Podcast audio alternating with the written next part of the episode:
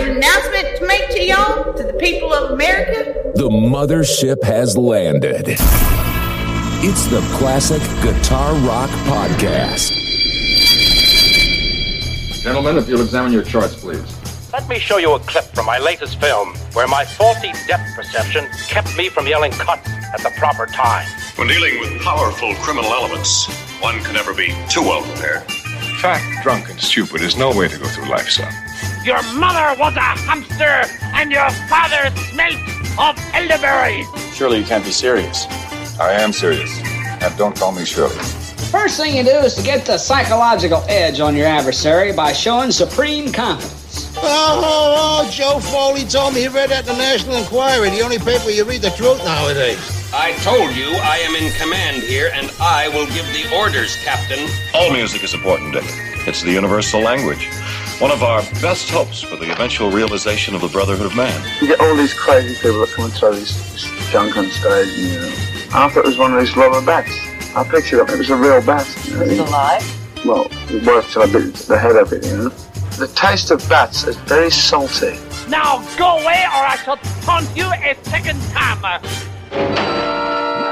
Atomic batteries to power.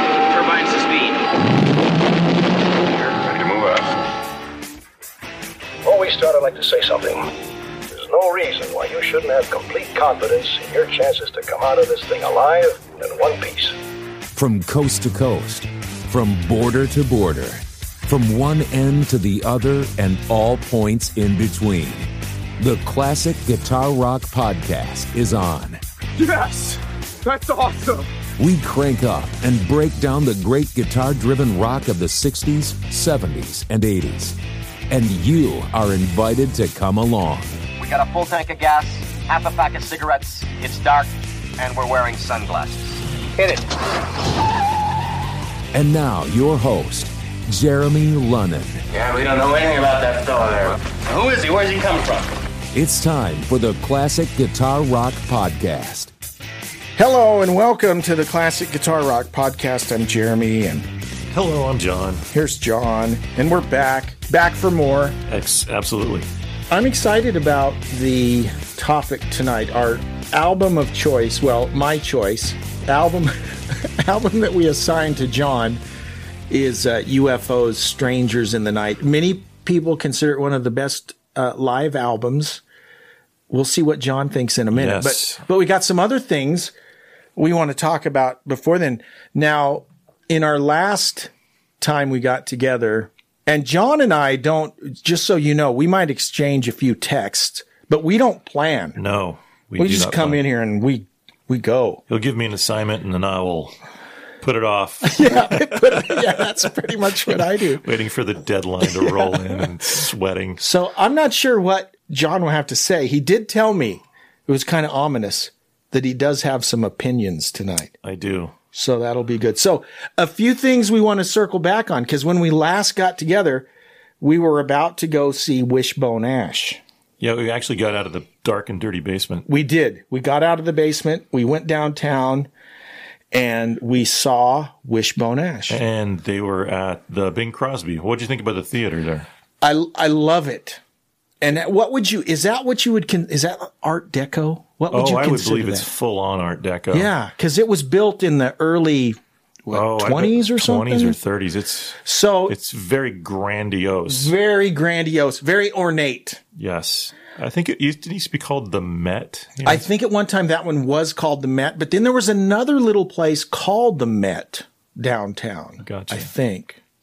But you said something interesting about theaters yes. back. So explain to us the way that worked. So back in the day, they had a vertically integrated film industry, meaning that a single s- studio would own the actors, they would own the studio, they would own everything, including the theaters. Mm-hmm. So basically, it was kind of like a television network in a way, Mm-hmm. because we have Fox theaters, we have all kind AMC. Well, when we went when the seventies, when the film industry went to independence, all that kind of stuff broke up basically. But the Bing was part of one of the. I might have been an RKO or something. I haven't done the research on it, but it's a. I mean, if you ever come to Spokane and you get a chance to go see a- a concert there, you won't be disappointed. It's a beautiful venue. Yeah, it's great. And so if you were in a city back then and you were seeing a, an MGM movie, right? There might be a Metro Goldwyn Mayer, a, a, a Metro Goldwyn Mayer theater, right? A Fox A theater, Fox theater. depending on the studio. Very Yep. interesting. And so, in a lot of cities, they've kept those Monikers. original monikers because we have a Fox theater right in And Spokane. most of those theaters got torn down. Yeah. Yeah. A lot of them didn't. They couldn't upgrade to fire codes in terms of uh, nowadays. There's like certain amount of egresses they have Mm-hmm. have to have, and there's ways people have to exit, and they didn't meet up the fire codes. They just tore them down. Wow. So there was lots of art. I mean, the the building is amazingly beautiful. It's one Oh, of the yeah. it's one of the fewer venues where it's almost better to sit in the balcony than the floor. I agree. And you notice the balcony has more seats. the balcony actually had so if i was correct in my research there were 753 seats in that theater Mhm. and probably two-thirds of them are upstairs Yeah. are in the, are in the balcony Yeah. But the way it's built, and we were there for the sound check, and we were down on the floor. it was cool we was go really we cool go up in the balcony, and there's no there's not a bad seat in the place. there's not a bad seat in the place Yeah. So one of the things I was excited about is in September, Joe Satriani is going to be at that little theater. Yeah, I think I think I'm going to try and go to that. So it's it's one of those things is like sometimes you hear about bands that play small theaters Mhm. and you're thinking like oh they're rinky dink you know the theater's is bogus or whatever That is not the case with the bing the Mm-hmm. No, bing it's- is it's actually a very good venue to play live Yeah. and I was having little, you know, delusions of grandeur. Like we can get a little We band, play- and we play can it there, yeah. because you could. I think the the number I saw is you could rent it out for fifteen hundred bucks. Wow! And it's like, well, we could sell tickets. Yeah. We could have a lemonade stand out front. We can invite our family and friends and charge them forty bucks a head. It was fun. It was. It's a. It was a fun place. So we had fun. We went for the sound check. We met uh, the promoter for Wishbone Ash, the guy named John, who got Kind. got us in. Lovely really man. nice guy. So we did the sound check. We went and had dinner. It was fun. It was. It was a fun It time. was, it was a lovely date. It was a lovely date. Yes, we had a lovely date. What'd you think of the What'd you think of the show? Now, now I know, John, this is not. You never listened to Argus, right? No, I've never listened to Argus. we gave him the assignment to listen to the album Argus before the concert. He went and saw the show. So, from a performance standpoint, even if you aren't a, a huge fan of the band or whatever, what what did you think? What were your thoughts of the show? So my my opinion is, so in that venue, there's not a lot of light show. I mean, Right. they'll, they'll have so a lot of bands will have, you know, the the big concerts I go to, they'll have huge lighting effects and stuff like that, and this doesn't have any of that. Right. So basically, what happens at that is the band has to be the light show. Right. The band has to be the performing. The band has to, you know, project all that kind of cool vibe to the audience. And I think they did a very good job of that. The the level of musicianship was just so high. I was Yeah. I was frankly flabbergasted by how good the, the band members were. The guitar, Yeah. the lead guitar player, he played um, is that uh, Les Paul Jr. double cut. Yeah. And I've I'd never really liked Gibson's. I'm more of a Fender guy, Mhm. but I was in my mind I was thinking during that show like I should probably look into getting one of those. It was a nice one. He was a nice Yeah. guitar, but he was uh, he only played one guitar all night. That Mm-hmm. guitar stayed in tune, but it was uh, his musicians. The guitars guitarist musicianship was just amazing, and the bass player. I was surprised how good he was. Yeah. He didn't drop a note all night. Yeah, and he played some songs. He was playing a pick. Some no, songs he wasn't. So he kind of switched back and forth, which is kind of rare to Vi- see. And he was an older guy too. Yeah. And the guitar player was probably in his forties, I think. Yeah, they had a they had a a younger guitarist, second guitarist, and drummer. Right. But it looked, and I think they said the bass player, the only original one is Andy Powell, Right. who was the one guitar player. And the other guy, I think they said the bass player had been in the band for like 25 years. Yeah, he was you know, super good. I was really, I was a little jealous of his talent. Yeah, 'cause he was good. He was singing backup plus playing bass. yeah. And sometimes when you're doing that role, is that you sing in ways that it's difficult to play the bass at the same time. And isn't that interesting on the bass? Because people think, well, the bass is a simpler instrument. It's, only got four strings. But the way you articulate to play the bass, it's to me, it's much harder to sing playing the bass than the guitar. yeah, Do you I agree with I that? would say so. If you're Yeah. if you're a strummer, Yeah. it's easy to get into a pattern, but um, he was just really, really good. I was Yeah. just surprised how good he was. tasty, and that's the, that's the thing that I thought is all the playing was very tasty. Yes. right, and it was nice to. It was loud enough that you felt the power. Right, it was Right. loud, but it was not so loud it hurt your ears. Right. It wasn't ear bleeding. Exactly. You know, Yeah. it was it was, good- it was a good concert level. Um, I was I listened to Argus a couple hours before I went there, Mhm. so I, I was familiar with a few of the songs, and they played that album cover to cover. Basically, it was they did a very good job of that. Um, I think I may have been the youngest person there in the audience by about twenty years, and I'm Yeah. fifty two. Mhm. So it, it- there was an older crowd, and uh, they didn't completely fill up the venue, which is kind of disappointing. Right. But part of the problem is I think they didn't get much P- PR here in town, and another thing is there was uh, several events going on downtown Spokane at the same time. Yeah, yeah, and I'm sure schedule wise that maybe we have a big the Lilac Festival parade. It's the biggest parade biggest in the parade world. that was going on, and Hamilton. It was And the Hamilton. I think it was this, either last night or second to the last night and of the, Hamilton. and the Fox had something going on too with Oh, like yeah. EWU's, uh, I think orchestra or something. yeah, so there was a lot of stuff lot of stuff happening, on. but it wasn't a bad uh, showing in terms of the crowd. But it was a good a good show. Very good show. Yeah, I enjoyed it. And here's here's what I thought. Here's the epiphany. John, I've been to the mountaintop. I've had I've had I've I've had a vision. Okay. John John doesn't know how he's part of this vision. Okay, so our job, we are classic rock anthropologists. I would say that's pretty apt. We're I thought of you know who I thought of we're Jane Goodall. Okay, we're, we're we're we're the Jane Goodalls of classic rock. And here's what made me think this. And this has been a recurring theme, but project this out, John, five years, ten years. So here's Andy Powell, who's the guy in in Wishbone Ash, who actually he's older. He's got to be seventy. He's he's a very. I mean, the guy's super talented. super talented and seemed healthy. He You seemed know, healthy. There wasn't. He wasn't straining. I mean, at, his age, he wasn't straining anywhere on stage. And and I was surprised that vocally he did really good. vocally, I haven't heard a Yeah. seven-year-old that's that Yeah. good. But what I was thinking was, and I don't mean to be all sad, but a lot of these guys in this and and ladies, mostly guys, but we're looking at the last five to ten years. Right, we are for And for a so- lot of bands. And so this is a heavy responsibility to be a classic rock anthropologist. Right. So we have to take this serious. And so, um, you know, but I was thinking that as I watched Andy Powell, okay, this guy's still vital.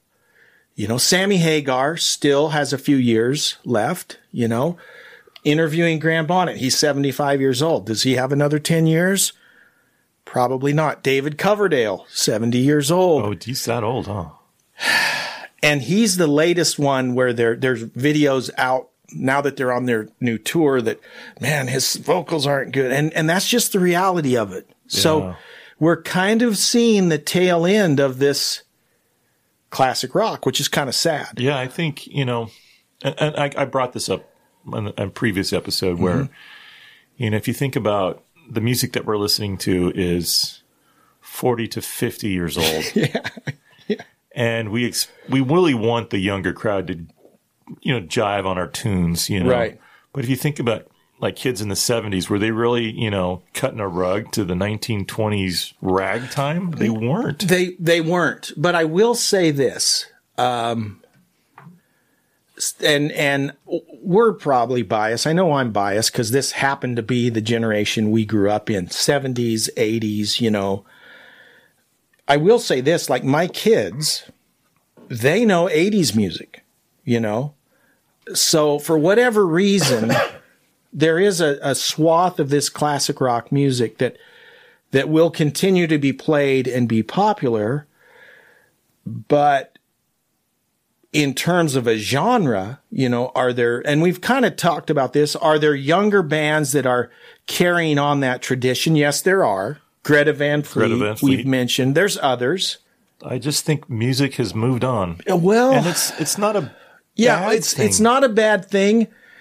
and and there are still some vestiges. We've talked about Frontier Records. It's trying to keep the flag flying, and I hope I hope they do. But it's I don't know that it's the genre that has moved on as much, but just the way music is delivered now is different too. Yeah. So I don't know. It's it's going to be interesting to see over the next five years. Yeah, I was actually listening to a podcast today on uh, who gave it. I can't remember who gave it. was on guitars, Mm-hmm. and they were talking about. Uh, it was on Rhett Shull. He's a guitar guy. Oh yeah, Rhett yeah. Shull. He's a. Um, not, he's he's from the south, I think, but he has a pretty. He's a pretty talented musician. He goes around with touring acts all the time. But he was talking about how no new rock bands or bands are playing Gibsons any longer. Interesting. Is that they're they're playing Fenders? Yeah. because Fenders are generally a little cheaper. Yeah, Gibson has priced themselves out of the market. Well, Gi- according to Rhett Shull, uh, Gibson has priced themselves to our crowd.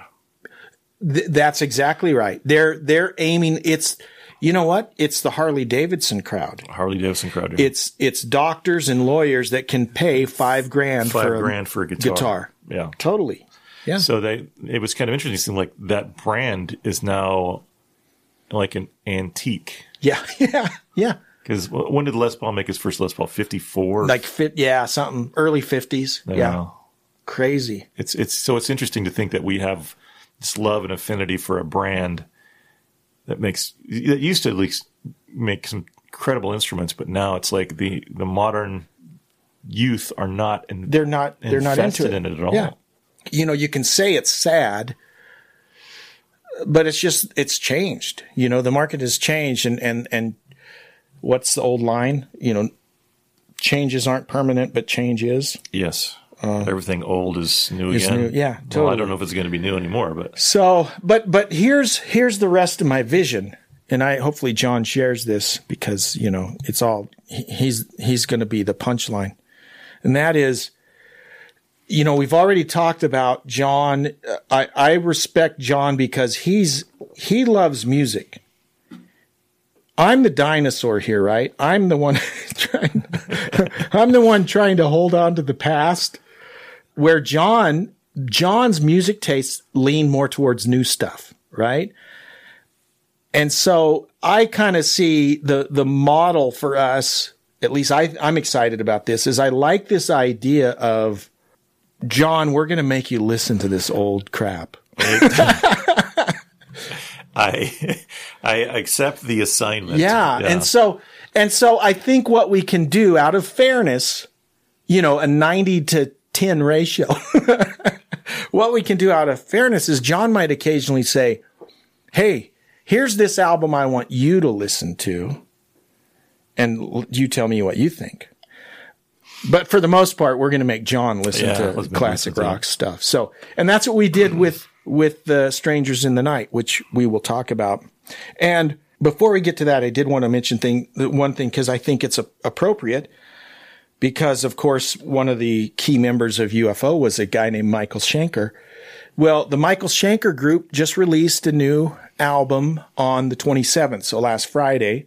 It's called Universal. It's I listened to the whole thing today on Spotify. I've listened to it a couple times actually. And so I just today posted a review on the YouTube channel. Uh, so you can check that out. But I but I just want to share a couple thoughts on Schenker. Michael Schenker is a genius. And like many geniuses, he's crazy. Right? Okay. I, I think that's I think it. There's a connection. m- More often than not, it goes Yeah. hand in hand. and maybe crazy is not the right word, but you know what I mean. Is a lot eccentric. of times eccentric. A lot of times, savant level geniuses are they're out there, right? And and he's out there. And one of the things, the reason that, and this is in my in my humble opinion, because he's probably my favorite guitar player.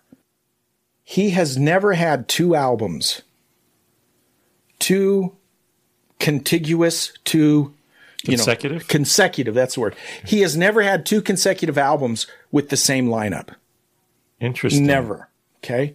Now I I could be wrong. The the first album, the first MSG album in '80, and then the one in '81 might have had the same lineup, but I think at least one person had to change. But my point is, the new album, it's called the Michael Schenker Group, but every single song, with the exception of one, says, you know, song titled in Michael Schenker Group featuring Barry Sparks or featuring Brian Tichy or featuring Tony Carey. And the point is, Michael Schenker never has the same lineup. So is he kind of like uh, Eric Clapton in that regard? Like every album has to be different. It's it's or is he re- or is he recreating the same sound, sonic sound every time? I I See- don't I don't know what it is. I think he just he just works with a bunch of different people. Sorry, I'm drinking a pop and I'm going to belch. I don't want to do that. So he just works with a bunch of different people all of the time. To the point though that if you trace his career, he's probably had 12 different singers. Oh, really? How do you how do you build a fan base without some kind of identity, especially in the vocal department? I mean, if Yeah. you're switching drummers, it's probably not that big a deal. Nothing against drummers, but the reality is it's the singer that most people, especially if unless they're, you know, guitar nerds, it's the singers that most people recognize and Right. hear. If you have a different singer on every album, how are you ever going to get traction? Right. And that's been his MO forever. Yeah. Same same with um, Van Halen and Gary Cherone. Well, yeah. That's their, You know? their third singer. You know. Yeah. And nobody nobody adopted that guy. No one did, you know, and, and to be honest, nothing, well, they did have the one album with Roth after Gary Cherone, but that was really the end once Gary Cherone came in, Yeah, as was- far as, you know, putting out new stuff, but, but, but multiply that by five with Schenker because he's had even more lead singers. And so he's got this new singer now, but you can't even say that. Well, who is the lead? And that was the thing that gets, gets me is if every single song is featuring someone, then who the heck is in the Michael Schenker group? Right. I mean, you don't, even, you know, Michael's there, but who's, who's the drummer of the Michael Schenker group? Well, on this song, it's Brian Tichy. On this song, it's Simon Phillips. On this. So that, that's frustrating to me. Find a singer, keep them. They got this guy, Ronnie Romero, who's kind of like the Michael Schenker in the singing world. He was with, he sang for Rainbow. He sang for Vandenberg. He's singing with Schenker. He's got like four different bands. He's involved. Same type of deal, right? I think some of that is the, um, it's almost like the, they talk about the gig economy. It's almost like the gig economy in music. Oh. And there are so many of these albums now. Frontiers is the main one where they will make albums where the guys never even Meet. meet. They're not in the same room together. No, they just record their parts, send it off, put it all together. Let's put a CD out and they sell it. Right. I think that's a lot of it too. So, anyways, So did they sell quite a bit? I mean, what's the break even? Half a million, or can they I, can I they push know. a half a million That's, albums? with that's the- a good question. I got to believe most people are just streaming now. yeah. I don't know how many people actually buy a record. So who makes the money now? Is it the, is it just the venture capitalists that rake in the the higher valuation of their stock because they got a new artist on there? Or, That's a good question. You know what? We should find out. yeah, I- We should get a record company oh, person Oh, on. that would be And great. say, how do artists? I know, I know this. I know that artists make hardly nothing, Nothing. from streaming. nothing. It's like a, Yeah. a, a quadrillionth of a penny per play. Oh yeah, it's it's ridiculous. It's ridiculous. And I've seen videos on YouTube where people will say, "Okay, here's here's my song that was on iTunes and Spotify, and I got five hundred thousand plays. Here's what I made." right. and it'll be like 200 bucks or so. And I'm, I'm just making that, I'm pulling that, but it's, yeah, it's it's, ridiculously it's, it's horrendous. small. Yeah. So I, don't- I just don't know who's making. I, I guess it must be Spotify that's making the money. The streaming services, Pro- well, and well, the record companies must be making money or they wouldn't be doing it. right? But I think, you know, it's, it's again, another example. The marketplace has just changed. That's the way and I it think- is. I think the record companies are playing it much, much, much safer than they used to play it. Oh yeah. And at least from what I understand is that the contracts are different now. So it used to be that an artist would, you know, cut a record, they get a they'd get an advance, and then they would go on t- tour to promote the album, Mm. and that they had a certain they would get whatever merch that they made up and sold, they would get that. They would get their their concert money. They would get the meet and greet, whatever they had that. Mhm. There'd be all these lines of extra income for a concert. So the concert basically became a like a gravy train for artists. Mhm. And I think the the recent contracts is the record company owns a piece of everything, including their social media. So the record company might say, "I want you to drink a Pepsi today and take a photo of you with it." Yeah. it's in your contract because we told you to do it. Yeah. So uh, it's it's very strange, but the, the flip side is like you don't really need a record label anymore. Well, and that's the thing, and we talked about it before. And the the first example that comes to mind is Billie Eilish. You know, Yeah. Billie Eilish and her brother, whatever his name is, who never gets any credit, but I think he had a lot to do with it. Right. They literally produced her first album in the bedroom. Right. I mean, they, they he did everything. So on the one hand, the record companies have less power because the, that's one thing technology and the internet that has has democratized this whole anyone we've said this before the good news is anyone that wants to produce an album can produce an album Absolutely. the bad news is anyone When that they wants to produce an album can produce an an album album. but it's just it's changed it and so all of these legacy artists that were uh They would do an album and do a Exactly. tour, an album and a tour. it doesn't work that way It doesn't work that way anymore.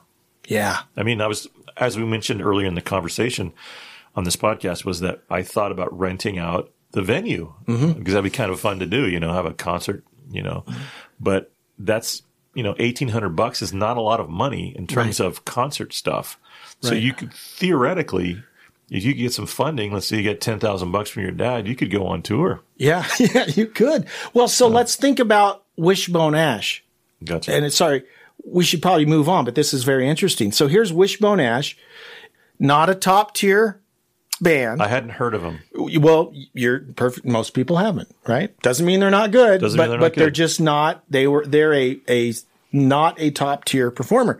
So they're doing a club tour, right? And they, you know, they had a number of dates up the West Coast. You know, they were in Portland, Portland and and S- Tacoma, and Spokane, and they and they They were had some California dates. California dates. So probably 15 West Coast dates over a two week period, right? Or, or three weeks. And let's say they're, let's say they're, it costs them 1800 bucks or 2000 bucks to rent the venue. I don't know if that includes your sound engineer, if that's part of that cost. Yeah, I think there might be some more added costs and security. You got to think about your hotel, everything you're eating, all of that stuff. What's the, what is the break even point? How much do you have to sell at the Bing or any other club you're playing to break even? That's what I don't know. I mean, I'm sure they're not making a ton of money. I'm sure they're not making a ton of money. Yeah. So that's why t-shirts cost so much at concerts, yeah, folks. Because I, I saw, I was like, how much are their t-shirts? They're still 70 bucks. Yeah, for for yeah, I think they had some that were thirty, but but at some concerts, you know, you- buy a hoodie, you're paying two hundred bucks for that thing. Right. but anyways, fascinating. But again, as classic rock anthropologists, it's our job to Examine, examine and discuss. explore. Yes. When we come back, we're going to explore a great uh, live album from 1979. It's UFO's Strangers in the Night. Stay put.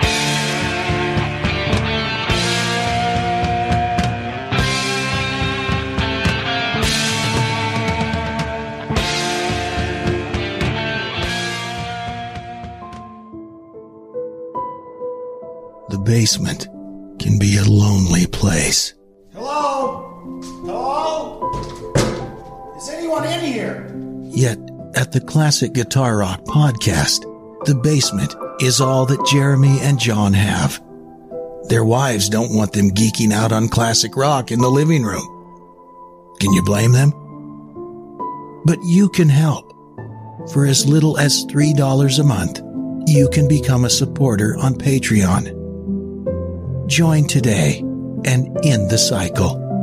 Visit patreon.com slash classic guitar rock. they'll still be in the basement. But at least it's not your basement. Hello? Is anyone in here?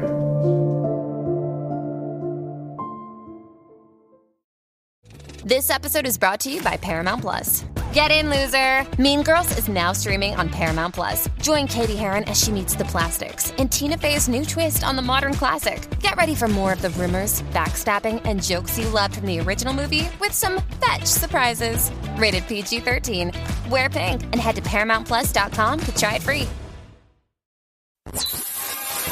If it's too loud, you're too old. Well, let's be honest. You're probably too old anyway. The Classic Guitar Rock Podcast. Welcome back to the Classic Guitar Rock Podcast, your classic rock anthropologist. we need a stinger for that. Yeah, we should. We'll, we'll make that. Well, I want a big, like a plaque. I like know, a desk, like a, you've entered the office of exactly a rock guitar anthropologist, and uh, there'll be like a skull sitting right there of some old British roadie who has died. right there. That'd he just died in his service. he just died. They put him in a flight case and they sent him home. That's right. Okay, so if you recall, last week John bravely took on the challenge to uh, listen to what I consider. I don't want to influence John in any way, but I do consider Strangers in the Night one of the greatest live rock albums. It's my personal favorite.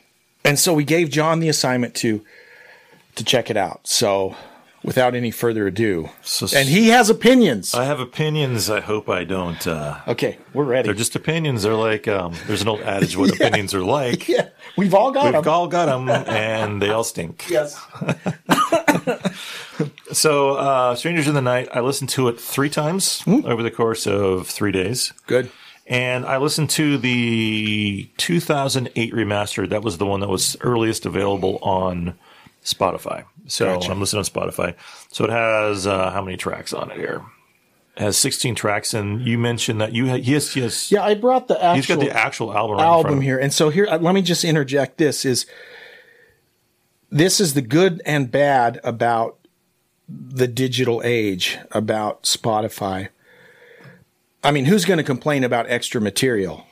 Well, me apparently, because that's what I'm going to complain. Because I'm used, I'm used to this with 13 tracks. I think is what's on a double album set, 13 tracks. You're used to the track order and all of this. Then all of a sudden you go on Spotify and there's, depending on the version you're looking at, there might be 15 tracks, there might be 18 tracks. They're throwing in all this extra stuff. And it looked like on Spotify there was also a 2020 remaster. So I'm not sure why they keep remastering it. I, am I'm, I'm not sure, and that's the thing is is you is you. I made this. I one of these episodes I was talking about some of these bands. UFO kind of not as bad. You know who's terrible about it is Deep Purple and Rainbow it's like they apparently recorded every single performance they've ever had and then made an album out of it. if you want to have like a field trip of scrolling. Oh, yes. Come, yes does come, the same thing, yes, by the way. Come on just, um, to the UFO page on, on Spotify and there's a couple albums that have 35 tracks. Yeah. at least yeah. the, the, the Spotify albums where there's 10 different versions of the live. So when I went back and bought the Phenomenon al- UFO album. You know, you can get it on the one 180 gram vinyl. Now, now, grams, now that I'm a vinyl snob and I buy the vinyl, well, you get the, you know, that was a one disc record, right?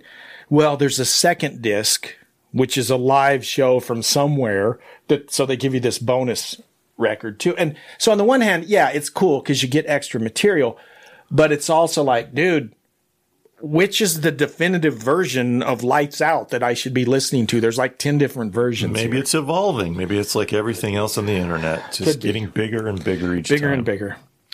So I listened to this album through headphones. Maybe okay. that's important. I, I, don't have a hi-fi system in here. I do have some studio monitors, but I listened to it entirely on headphones, some decent quality AKGs. And, um, it was actually, I was surprised how good the musicianship was and uh, I could. I had a little problem with the mix, the 2008 mm-hmm. version. It, it, seemed like with with modern mixing on in a studio, you can really hear separation between the parts. Mm-hmm. You can hear the drums, you can hear each guitar. And on this live album, I heard a lot of, you know, I didn't I didn't hear a lot of separation between Mm. the instruments, so it's hard to really pick out who what each instrument particularly sounded like. That was Right. that was one of the problems I had with it. But the musicianship was very good, and me, I grew up on pop music, so Right. I'm, I'm looking for a hook. I'm looking, Mhm. and I think only one or two songs had those for me. Right. So the rest of the songs, I was like, I know what this is. It's it's driving rock. Mhm. It's driving arena rock. So, uh, and Mike uh, and UFO's music in particular, it's very built on an eight bar. Yeah. Or, pardon me, on two bars, eight beat. One, two, three, four, two, two, three, four. And to make it driving, they always have so on kick, a kick drum guy, he puts a a kick on the seventh and a half beat. Da-dum. So Yeah. boom, two, three, four, ba-dum, two, three, Mhm. four, boom, boom, two, three, boom, boom.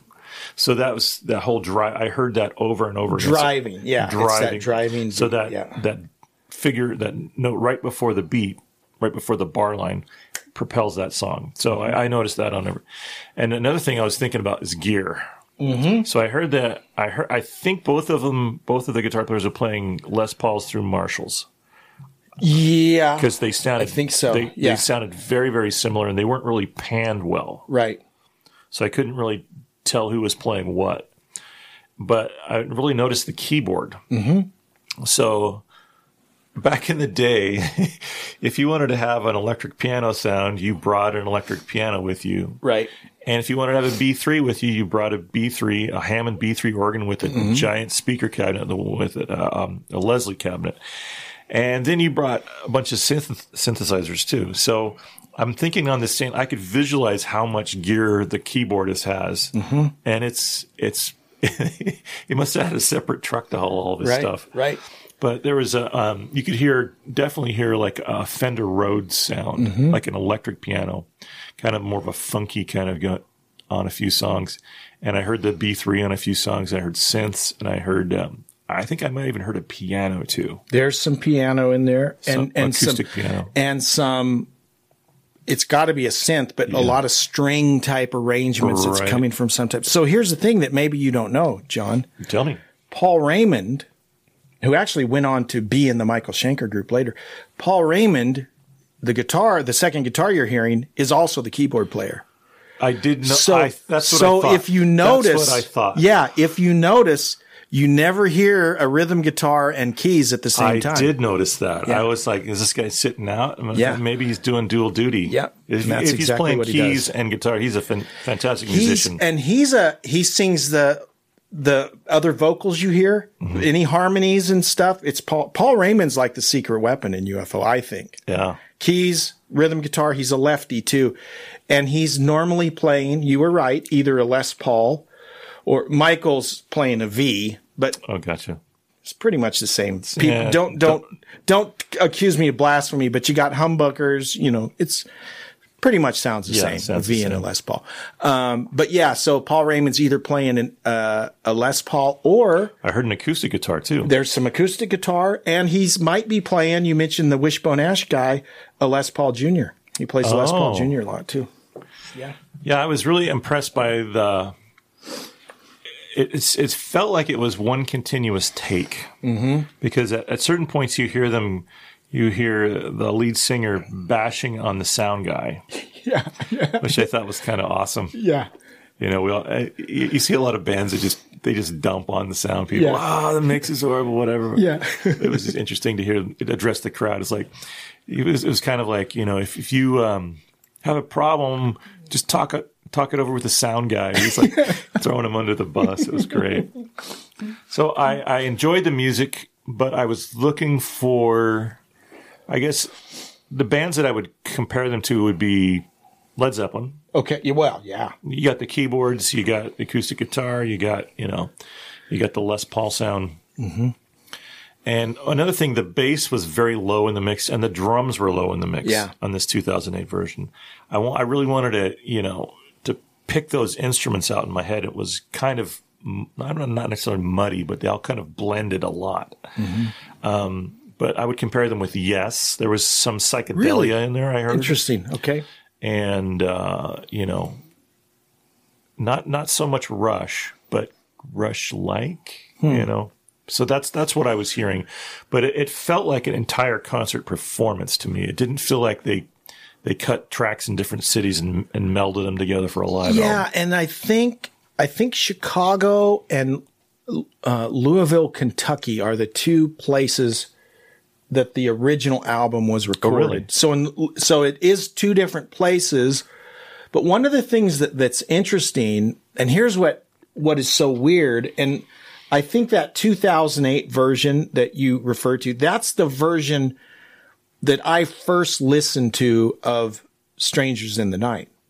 That starts with Hot and Ready. Yeah. They've got the intro. Hello, Chicago. Would you please welcome from England UFO? And they come out, you know. Well, then I, I get the LP and I play it and I hear, "Hello, Chicago. Would you please welcome from England UFO?" And then they start playing Natural Thing, completely different song. Oh, And so some of the banter, Phil Mogg talking in between, it's like in different places. So do you think it's kind of like George Lucas?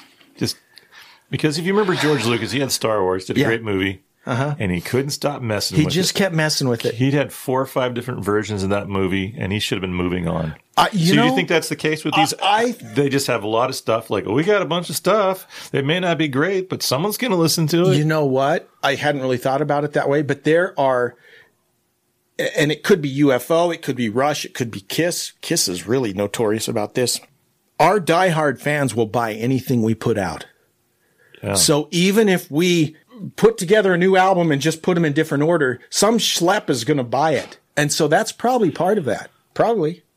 You know, here's let's let's send out a new remix that the that the audiophiles can buy. I, I always think it's like the death knell of a band that puts out a greatest hits. Yeah. Yeah. As soon as you put that out there, no one's going to listen to anything else you write. no.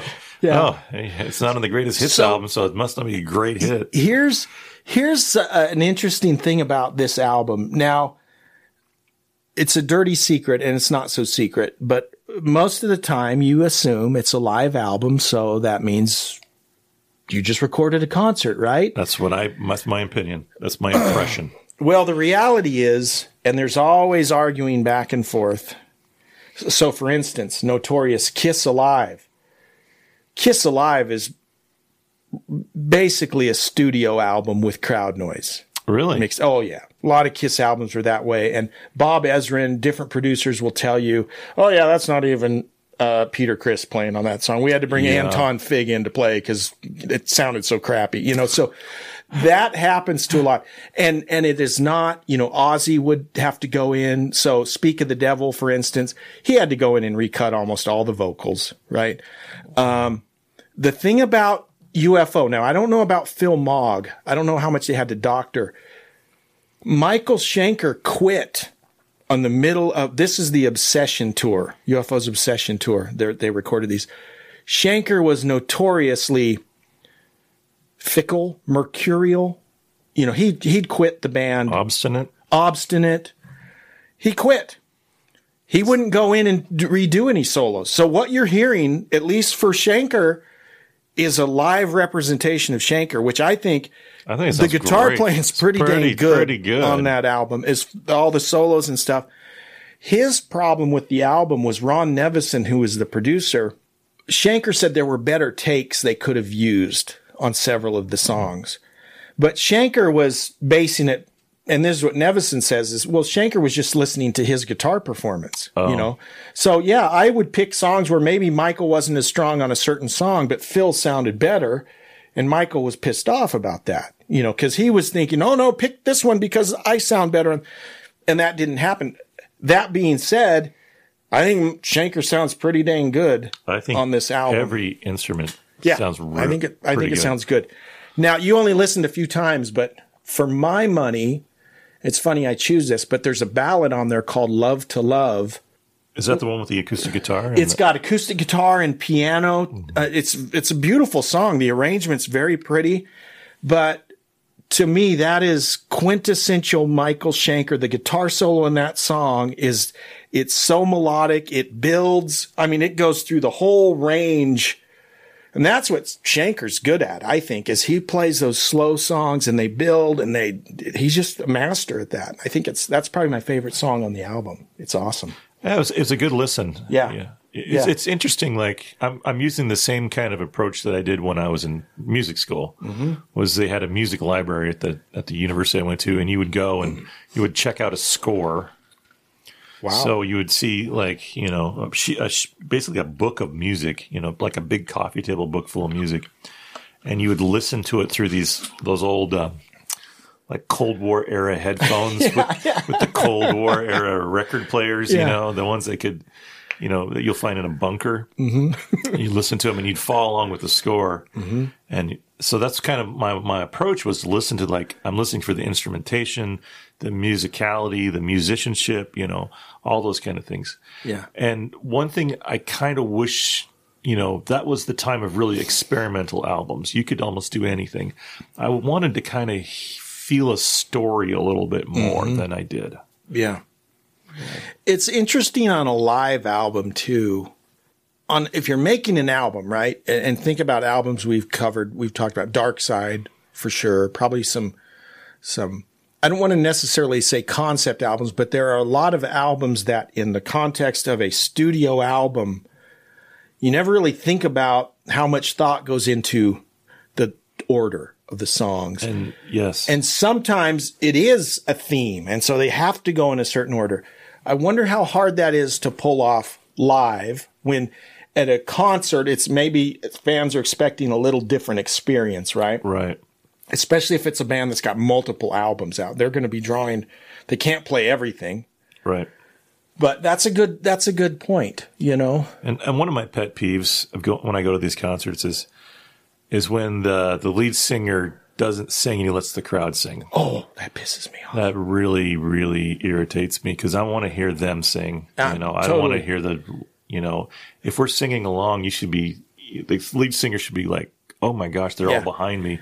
Not just like, I'm not going to sing, you sing. And I'm it- like, I'm paying you to sing. And it's always strategically the parts that are the hardest for the lead singer to sing. Oh, yeah. He holds it up and says, you sing. Yeah, I completely agree. And I, I don't know. I want it to sound like the record. I do too. I want, I mean, give a guy a solo spot if he, if, you know, you want the guy to go show off his guitar chops or whatever, but I don't like it when they change the songs up. You know what? You know Oh. what? I, oh. you know what I really hate more I think I know what you really hate. Well, this one thing I really hate Judas Priest, the biggest guilty party, when they play the songs way too fast. Oh yeah. I like they just went. Elvis was terrible at that. oh yeah. You know, it's like I just want to get through this song, so let's play it twice as fast as we normally or, or do. when they kind of mess with the audience, like we're going to play uh, "Message in a Bottle" in ragtime. Oh, yeah, oh, yeah. we're gonna That blows. We're gonna bring it down a little bit tonight, guys. We're gonna yeah, no, don't bring it down. Just play some- it like the record. We're gonna sing uh, "Hellbent for Leather" as a ballad tonight. You know, "Hellbent, Hellbent for Leather." yeah. Oh, but you know, in their defense, they're probably just they probably get bored of playing this mm-hmm. the same songs every night. They know? probably do. Michael Schenker has played every night of his life Rock Bottom and Doctor Doctor. So yeah, I guess I guess they they might kind of get. But another thing I wanted to say about Michael Schenker, which is interesting, I talked about Wishbone Ash. One of the things we mentioned about Wishbone Ash was that they were really into the twin guitar. Yeah, a lot of harmonized, harmonized parts, which was cool. And you know, by the way, I went back and listened to their their latest album is Coat of Arms, which is like from 2020. Uh, it's really good. It's really good. Um, what's my point there? My point is there's still still some of these classic rock bands that are still putting out good albums. The Graham Bonnet album that just came out, it's a good album. The Michael Schenker album, even with the things I complained about, it's a good album. So there's still good stuff out there if you're a fan of that music. But Michael Schenker, especially in the early albums, you know, before they brought on a keyboard player who also played guitar, he was doing a lot of these harmonized guitar parts by himself, you know, where he'd double tracking, Oh, okay. right? So, uh, Doctor Doctor, you think about Doctor Doctor, which is a total. So, for example, Iron Maiden will play, sometimes will play Doctor Doctor. And Iron Maiden is when I think of Iron Maiden, I think of the twin guitar. So here's, guitar. here's a twin guitar song that was written by one guy that you know, I don't know. He was kind of a pioneer in that field, even though he was the only guitar player, but he would write a lot of these harmonized guitar parts. Brian May, same thing. Brian May, um, Eagles. Eagles, but Eagles actually had two guys to play Yeah, him too. three guys, didn't yeah, they? exactly. But this this idea of, of Schenker, there's a whole interview where he's talking about how he came up with that lick on Doctor Doctor, that harmonized part, and doing it live.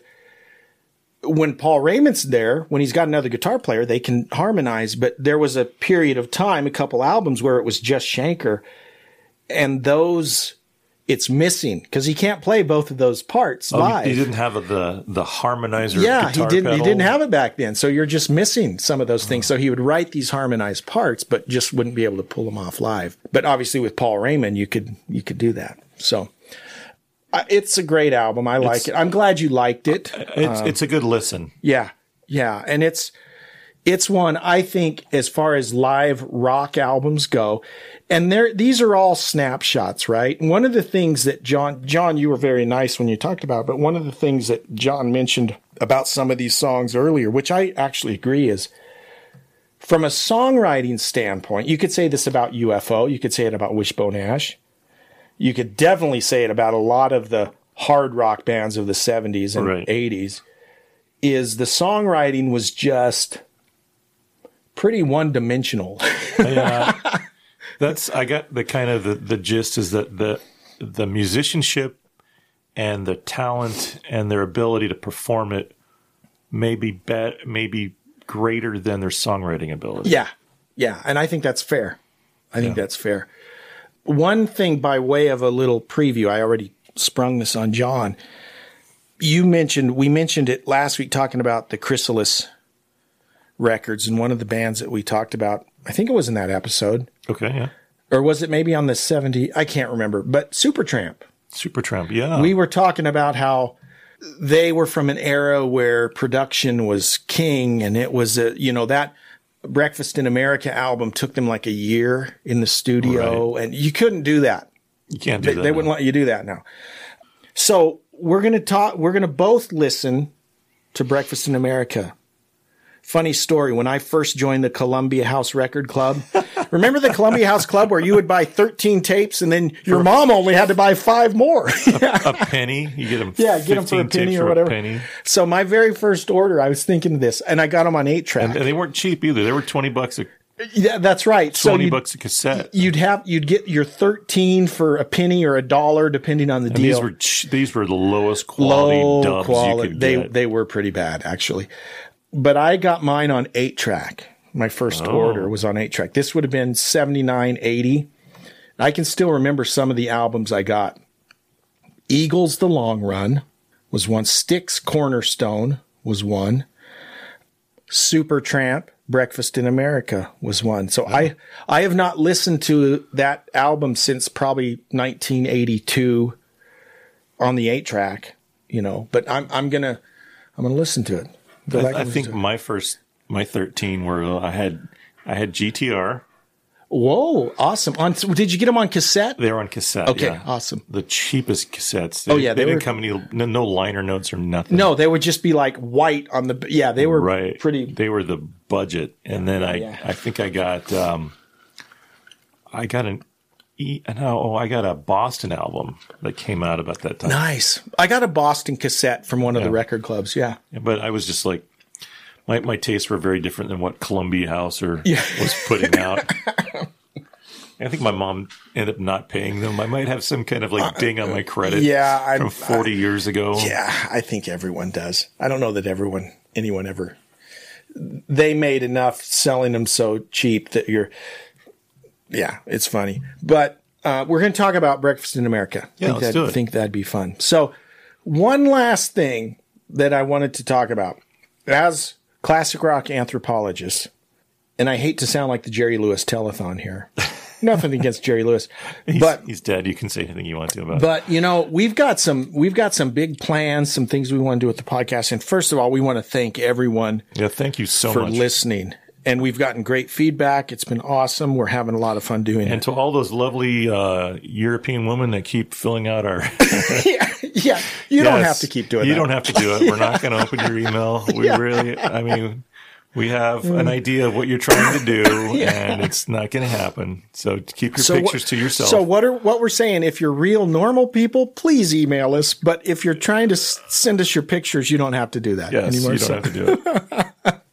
But the point I wanted to make is if you are able to be a patron, if you are able to, to support us on Patreon, that does so much and allows us to do so much more with the podcast. And you can do that for as little as three bucks a month. It's cheap.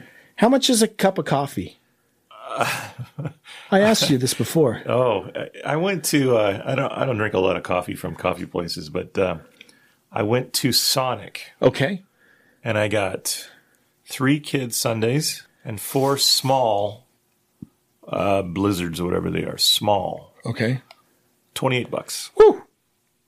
So is it safe to say They were four bucks a piece for the little dinky blizzards at Sonic. I got a shake at Sonic, a medium shake, and it was like five bucks. yeah, It was really good. And and that's the point is if if you could could be a sponsor even for three bucks a month, that to be honest, you wouldn't even notice. yeah, truly. It would help us a lot. So again, We I, got big. I- we got huge. we got big plans. We got world plans for world domination here. We're not. We're not messing around. so We're going to buy a broadcast studio here soon. That's right. We're going to take over. We're taking over. But that's I hate to even bring that up, but uh, I was telling John I hate I hate asking for money, but you know what? It does make a big difference. Oh, yeah. It makes a huge difference. So if if that's something you're able to do, sponsorships start at 3. I think there's a $6 level and like a $12 level or something. Yeah. But whatever you can do, that would surely be appreciated. It helps us a lot and and it lets us do some of these things that we're we're planning to do. So Yeah. Swag. swag and some upgrades. Merch. We're talking about some equipment, some things we can do from that standpoint. So if you can do it, great. John, this has been awesome. Another wonderful podcast out of the out of the dark, dirty basement. That's right. Another one in the can. And thank you for listening to this album. it was a pleasure. We will be doing Supertramp's Breakfast in America next. And oh, here's the other thing I forgot to say.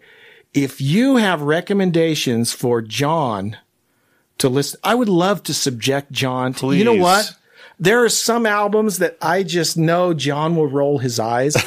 and those are the ones I Oh. want to give him to listen to. So this week I'm going to go. I got free tickets to go see. What are they? New Kids on the Block. No way. I think I think the block that they're on is in Arizona, and it's near uh, old folks' home. Are you are you serious? New Kids on the Block? Yeah, they're coming to the arena, and uh, my my boss has a has a box seat there. Sweet. He didn't want to go to it, obviously. nice. So I'm going to go see. I think the Salt-N-Pepa might be there too. Oh, push it. We're we'll be looking for a, a report. I will that. definitely report on that. Okay, awesome. So if you've got records that you think John needs to listen to, you know, to expand his I have horizons, A, I, I have a. I do I have veto power? How many do I get Um, to veto? we'll have to work on that. But I, I Because uh, if it's Captain Beefheart, I'm just going to say no. at least initially, you know, I think you'll just have to you'll just have to suck it. Suck it up. So, Buttercup. anyways, it's been great. Thank you so much for listening, and we will see you guys next time on the Classic Guitar Rock Podcast. Bye bye. Thanks for listening to the Classic Guitar Rock Podcast. Oh, sweetney. Please like, subscribe, and share. You can email us at classicguitarrock at mail.com. We're not ordinary people. We're morons. We'll see you for the next episode of the Classic Guitar Rock Podcast.